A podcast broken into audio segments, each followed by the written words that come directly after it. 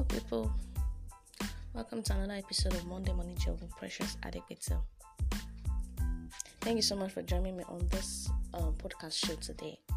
See, one of the most dangerous mistakes people make is to compare themselves with others.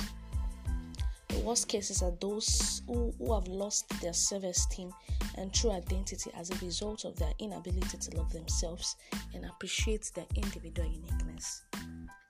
A lot of people compare almost everything about their lives with those of others. They compare their, their, their, body, they compare their job, they compare spouse, children, car, house, even their problems. Such is a terrible lifestyle. It is, it is deadly for anyone to engage in such ungodly hearts and attitude of ingratitude.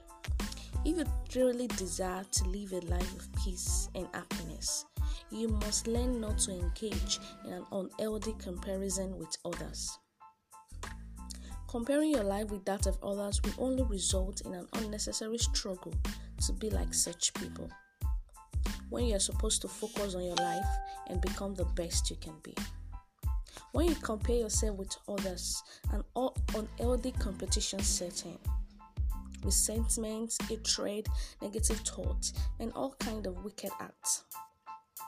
You cannot live a meaningful life until you understand that life is a personal journey and not a competitive race with others.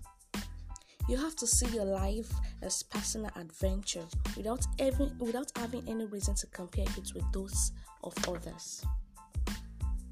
Using someone's achievements as a yardstick to measure your own success is a poor is a poor understanding of how and why God created you.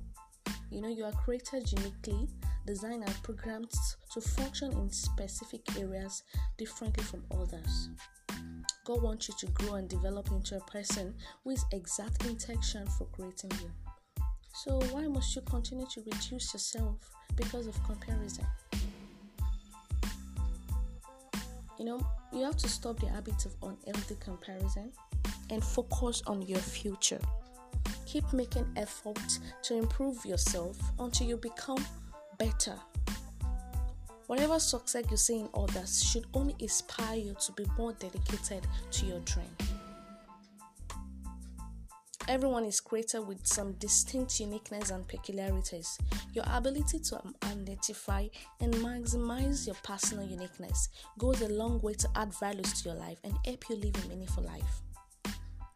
God has given you what is enough to help you fulfill your dream, so stop comparing your life with others. Your life is a personal journey and not a competitive race with other people. Your life will get better if you focus on it. Thank you so much for listening to this episode of Mother Money Jet. Join me again next week, Monday, for another episode. Bye for now.